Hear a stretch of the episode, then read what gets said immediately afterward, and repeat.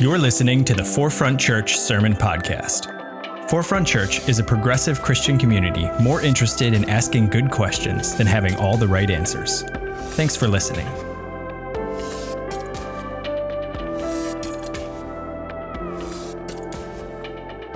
Good morning, everyone. Happy Pride. We're just going to keep on saying it and keep on saying it. It's a happy day. Um, as Venita said, my name is Mac. My pronouns are she, her, hers, and it's an honor to be preaching this morning on Pride Sunday as an openly queer woman at a church.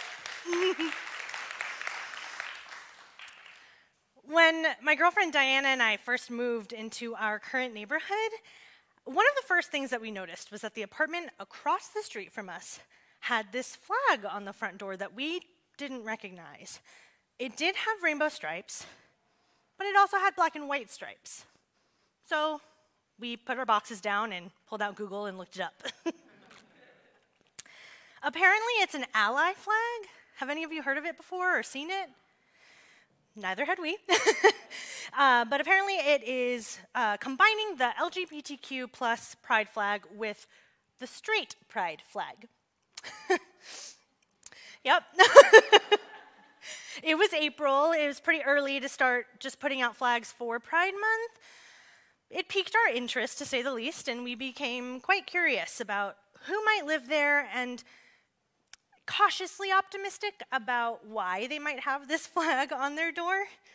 We didn't have to wonder for too long because uh, within a week of us moving in, this adorable, petite fashionista named Maria, accompanied by one of her many dogs, came across the street to welcome us into the neighborhood.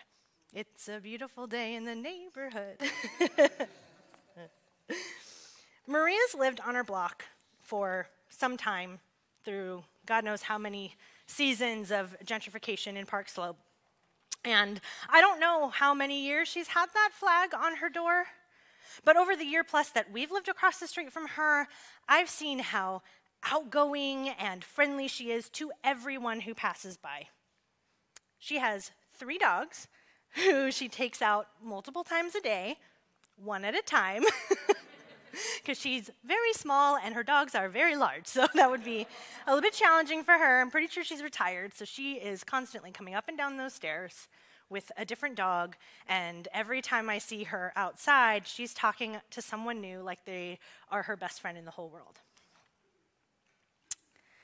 It makes me wonder how many people over the years have asked her about her flag and what it means and what it stands for? How many people may she have helped take steps closer and closer to affirming the LGBTQIA plus community?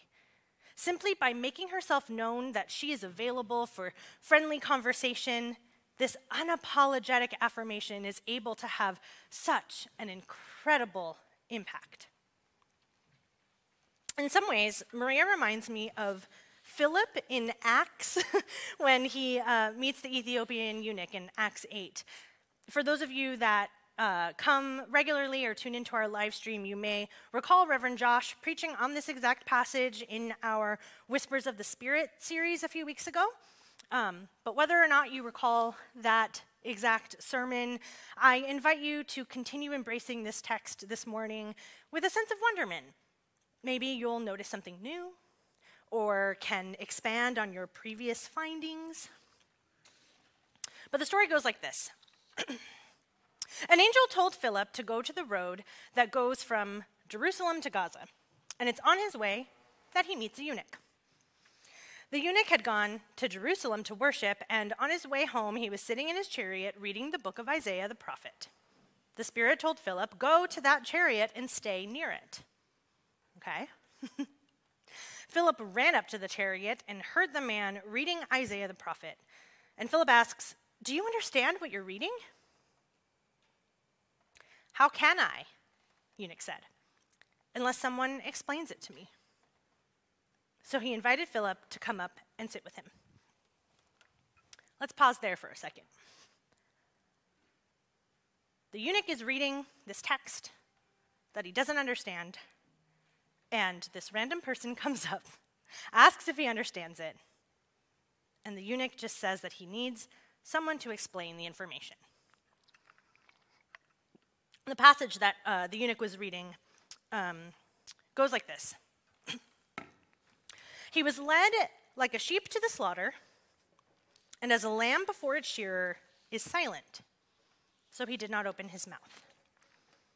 In his humiliation, he was deprived of justice. Who can speak of his descendants? For his life was taken from the earth. In his humiliation, he was deprived of justice.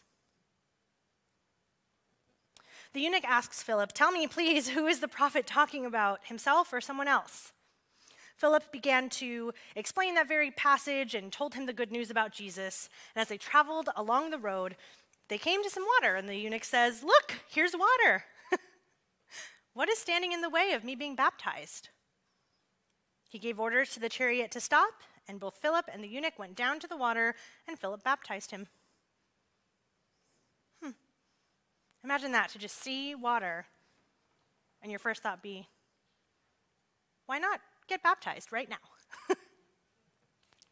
because Philip was led to the right place at the right time and was open for discussion, the eunuch was able to understand the good news of Jesus and ended up choosing to be baptized. He wasn't told to be baptized, he wasn't told you should understand this. Questioning was invited, discernment was invited, and the eunuch chose this on his own. It really is amazing to see what can happen when you're just open for discussion and welcome questioning. Being available for such conversation is so incredibly important. Diana and I uh, were talking about this, and unfortunately, we both often assume the worst until proven otherwise in regards to straight people and their stance on LGBTQIA inclusion. And I say unfortunately because it is unfortunate. You could be the nicest human in the world, but if you aren't outwardly and loudly claiming your LGBTQIA inclusion or talking about how affirming you are of queer folks, I'm just going to err on the side of caution because that's what the world's conditioned me to do. That's what our country has conditioned me to do. I have my guard up. To be unapologetically affirming, not just to those that you already know or assume to be queer, but to those that you maybe assume to be straight, can cause such ripple effects that saves lives and aids in propelling Christianity into this next 500 years that we dream of and speak of here at Forefront. We're already in that next 500 years right now. If a cisgendered, so not trans, heterosexual, so not queer, person is reading about affirming Christianity, and they've never heard this kind of Christian, Christianity explained before, they may be just as confused as the eunuch, or maybe a lot more confused. But what if you can be the Philip in the story? Just being available, breaking it down for them, explaining it to them the best that you can without judgment. Maybe, just maybe, they will end up wanting to live into the same affirming faith that you've helped them to understand that they may have never known had it not been for your voice and your openness. As the eunuch said, How can I understand unless someone explains it to me? If they've never heard it before, how can they understand unless you explain it to them? One more commonly, um, or the more commonly compared version of this story, if, if there's an openly or maybe closeted queer person in your life who is more like the eunuch, what if your understanding and unapologetic proclamation of affirming faith is what helps this person come out or helps them to realize that they can find our loving, holy parent and have this faith, this relationship, or help them to realize that they can be both queer and Christian and God loves them exactly as they are. Full stop. What if by you being there, they can come to terms with that? Because how can I understand unless someone explains it to me? It took me 26 years to understand this powerful, powerful fact. I could have used this unapologetically affirming Christian in my life at 10 years old, at 15 years old, at 23 years old. I could have used this affirming space to help me get to that point. But I got there at 26. At least I got there. God loves me exactly as I am. God made me in God's image, and God made me queer. I spent much of my life trying to hide who I was because no one ever told me explicitly that there was another way. Until I stumbled into this room, a forefront service a few years ago, and heard the good news, heard that all are welcome at the table, that there is a just and generous expression of Jesus, and someone just had to take the time to explain it to me. I'm an actor and an acting teacher, so I'm going to take you on a little exercise. Bear with me. I want you to close your eyes. Everyone else in the room is going to do it, so you don't have to feel too awkward about it. and take a deep breath in and a deep breath out. And I want you to imagine yourself from maybe five years ago, or 10 years ago, or even 15 years ago. What would that version of you think of the you right now at a church on Pride Sunday talking about being unapologetically affirming? What would they think? Would they believe you? Would they be proud? Would they be appalled, clutching their pearls? now, on the flip side, I want to think of yourself 15 years into the future, or 10 years, or five years, whichever version of you that you can grasp in your mind. And think about how you will spend the rest of your day today New, as New York City Pride takes over the town. What would future you think of how you spent Pride Sunday 2022? Would they be proud of, I don't know, what you chose to wear, or where you chose to go later today, or who you chose to speak to? Or better yet, how you chose to speak to them? Okay, you can open your eyes. I, I don't take us on this little exercise to create shame on anyone. I want to make myself very, very clear about that. This is not an exercise for shame, this is just for reflection. Because I want you to think about how every version of our past selves is what has led us to this point today. If you were not affirming 5, 10, 15 years ago, you might be disappointed in your past self, but don't be ashamed because somehow along the way, you ended up here. And your choices today are going to have a ripple effect on the you that you become in the future. The conversations that you have will have a ripple effect on the people that you speak to. You have a voice, and you have a heart, and you have the gift of independent thought, so I am asking you to use it. Use those things. Lean into what you care about. Don't be passive. You are capable of playing so much more than a passive part in this journey that is queer inclusion. I'm talking to you, allies. So often we stand up here just speaking to our queer friends, our queer siblings, on how you're welcome at this table. And you are, 100%. But, allies, I don't want you to feel left out in this conversation because you are so important in the journey.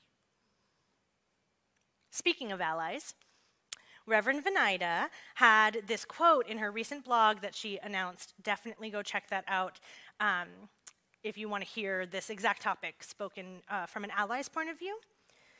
But she had this quote in there, and it really hit close to home, especially in light of the current state of our country.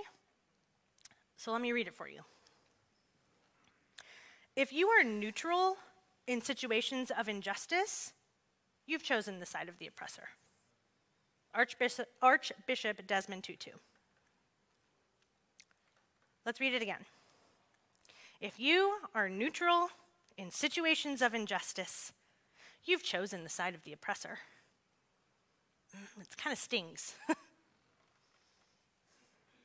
Neutral is a stance that one might take when they're choosing what kind of soap to use staying neutral on human rights or bodily autonomy or a version of faith that makes queer and trans youth fear for their lives or worse, take their own lives, that's choosing the side of the oppressor if you're neutral. Can you think of a person or maybe an institution in your life recently that has taken a neutral stance on a situation of injustice?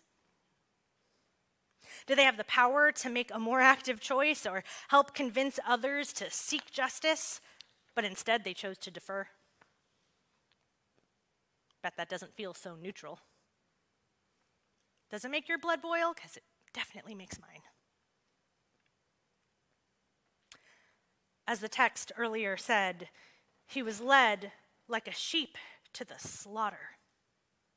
And as a lamb before its shearer is silent, so he did not open his mouth. I can only imagine a deep fear in front of your slaughterer. In his humiliation, he was deprived of justice. That's right where they want us. Even though I am drained and I am angry and I am really, really scared for what might come next. I refuse to be silent, and I refuse to be deprived of justice. In the midst of it all, I'm finding glimpses of hope. I'm forcing myself to try to find these glimpses of hope, of pride in my very queer, very brown womanly existence because I have to. Hiding is what they want. I will not choose the side of the oppressor. Being unapologetically me and unapologetically affirming feels like a really powerful form of resistance right now, and that is something that I refuse to let anyone take from me. I went to the Dyke March last night. Um, it was my first time there. and when I first arrived, I felt really empty and really anxious, and I kind of just wanted to go home.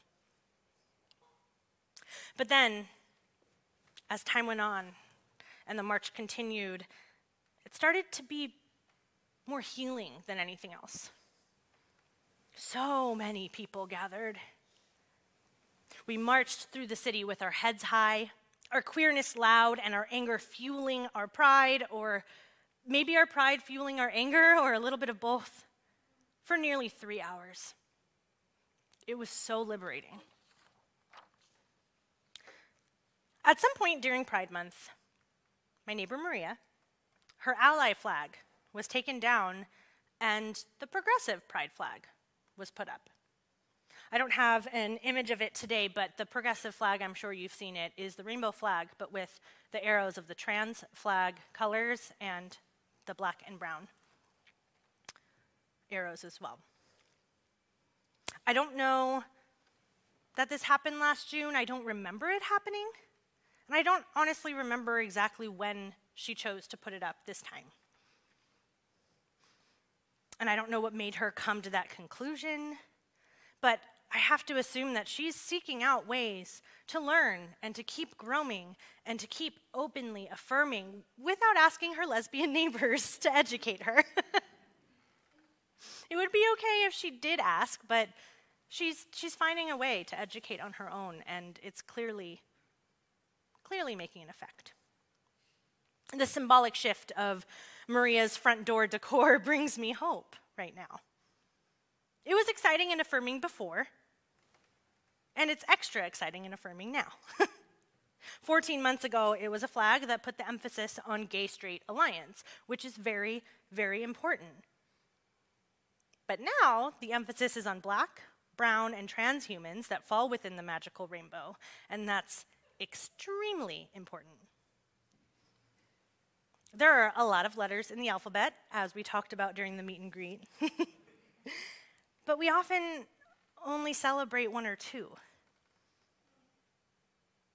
What does it mean to be more intentional about celebrating and affirming our siblings who identify as pan, bisexual, ace, trans, non binary, poly, intersex? If we don't know what some of those identities mean, what resources or Philips in your life can we seek out? Ask clarifying questions. As I said, it might be okay to ask your queer friends, but I encourage you, or maybe challenge you, don't just ask your queer friends. Some of us really don't mind answering questions, but it does really help if you do your own research first. What would happen if you talked to other straight allies and learn something new from them? Again, none of this is to shame anyone, it's just to challenge us to take it a little step further. Just to, just to shift from this potentially, unintentionally passive stance to an active one. We cannot claim to fully support the LGBTQIA community without actively aiming to identify, understand, and educate ourselves on what each letter means and acknowledging their very real and worthy existence. When we talk about our anger in regards to the recent SCOTUS decision to overturn Roe v. Wade, and oh, yeah, there's anger in this body. I encourage us to remember that cis women aren't the only humans with uteruses. Consider how much more dangerous the world just became, not only for cis women, but for our trans and our gender queer siblings. When your circles are discussing these current events, because let's face it, everywhere I turn, we're talking about it, help gently correct them if they're continuing to speak on the binary. It's a simple shift from passive to active. You might agree on your stance when you're talking about your anger around this, and you can say yes and. Let's remember our trans siblings. Because how can I understand unless someone explains it to me? How can they understand unless someone explains it to them or reminds them? I had the opportunity to thank Maria this past week, letting her know that I wanted to use her. I told you she's adorable.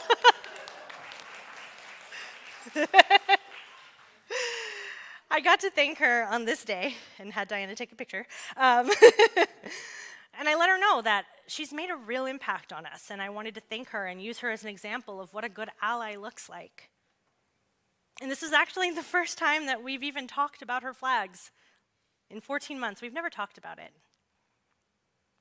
And the impact of her outward affirmation has had on both me and my girlfriend, and I'm sure the many people that have come down our block. I like to think of her as our block's very own Mr. Rogers. And I trust that if anyone comes her way who maybe isn't sure if a couple like Diana and I should be together or live together, she'd take the time to explain it to them, kindly but sternly, so that we don't have to prove ourselves. We know Maria's got our back. On Pride Sunday, and always, yes, representation matters. As I said at the beginning, it's an honor to stand up here on Pride Sunday as an openly queer woman to preach at a church. Raising our voices matter. But the biggest takeaway, if nothing else, that I want you to hear this morning allyship matters. And being an ally is an active choice. As I keep repeating, let's remember when the eunuch asked, How can I understand unless someone explains it to me? And to that I ask you, how would the eunuch have even had the chance to ask that if Paul hadn't made himself, uh, Paul, Philip hadn't made himself, wrong story, if Philip hadn't made himself open and available for conversation in the first place? As the band uh, makes their way back up to the stage, I'm going to invite you to do one more little exercise with me. I just want you to hold out your hands in sort of a gesture of receiving or being open. And you can tilt your head a little bit up towards the ceiling and close your eyes if you're comfortable. And I'm going to pray part of our liturgy that I wrote for the series. Holy Parent, you made us in your image and love us unapologetically. Grant us the courage to reflect that kind of radical love onto others. We will not gatekeep this affirming faith.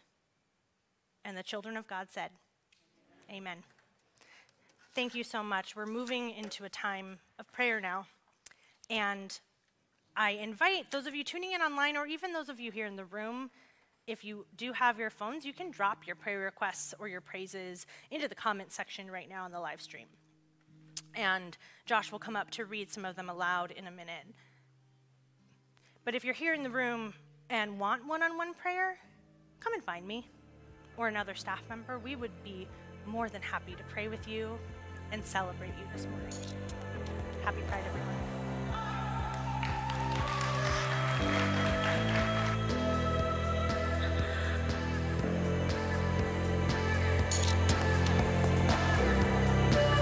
Thanks for listening to the Forefront Sermon Podcast. To learn more about Forefront and how we're ushering in the next 500 years of Christianity, visit forefrontchurch.com.